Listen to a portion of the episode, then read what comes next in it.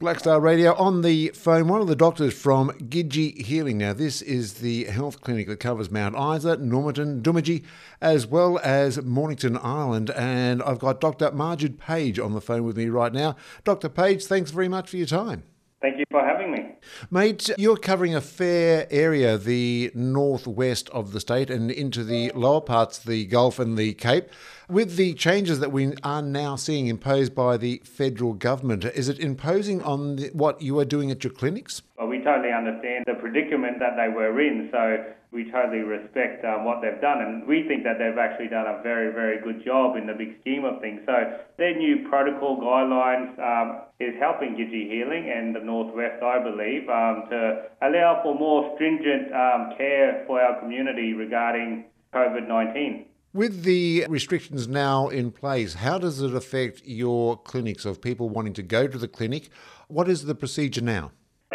Affected it too much, to be honest. The Australian government, um, the Prime Minister announced, you know, a few weeks ago the $2.4 billion MBS strategy for telehealth. So that's definitely helped us, and we end up going we're going a lot into telehealth market, but obviously we're still having um, in-person clinic appointments a mixture between both at the moment. So at this stage, the restrictions isn't affecting Gidgee Healing and the functions of Gidgee Healing to assist the community because again, Gidgee Healing is a central service as per um, the Prime Minister and the Australian Government guidelines.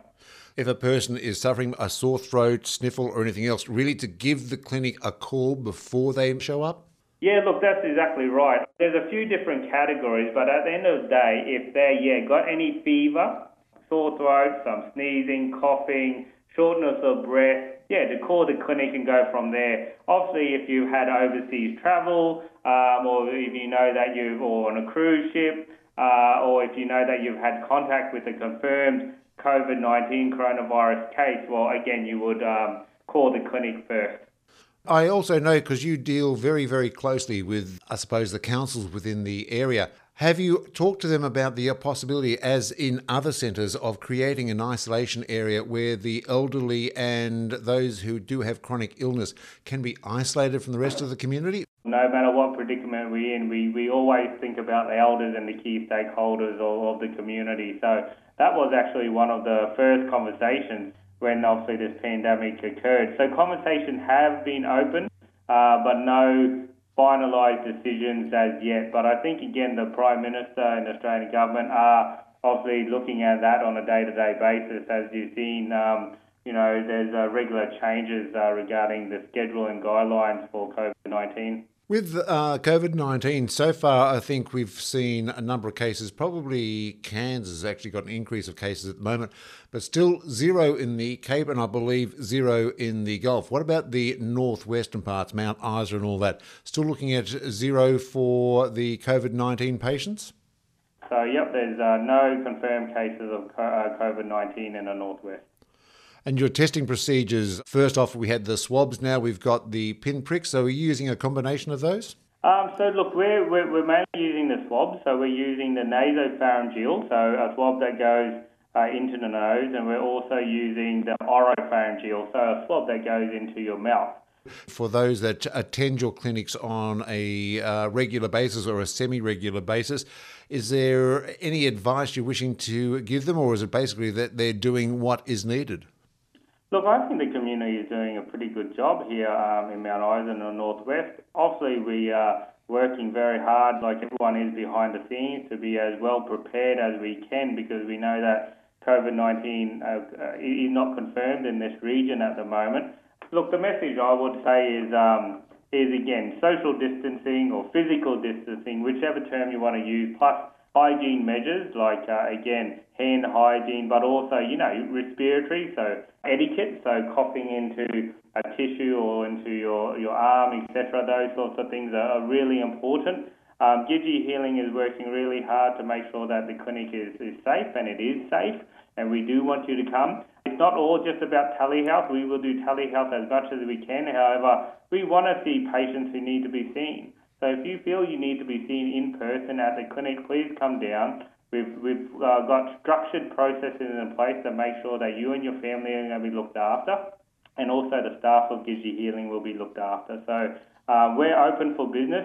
this is why we built Gidgee Healing for, isn't it? Um, to help our people and community when the time comes, and you know, another time has presented itself. Yeah, with the uh, tele uh, health, the that type of thing with the computers and everything else, great when you've got facilities or you've got an area that has reasonable sort of internet connection. But that's I think is also why you've got the health centres where you have because there will be others that can't access that type.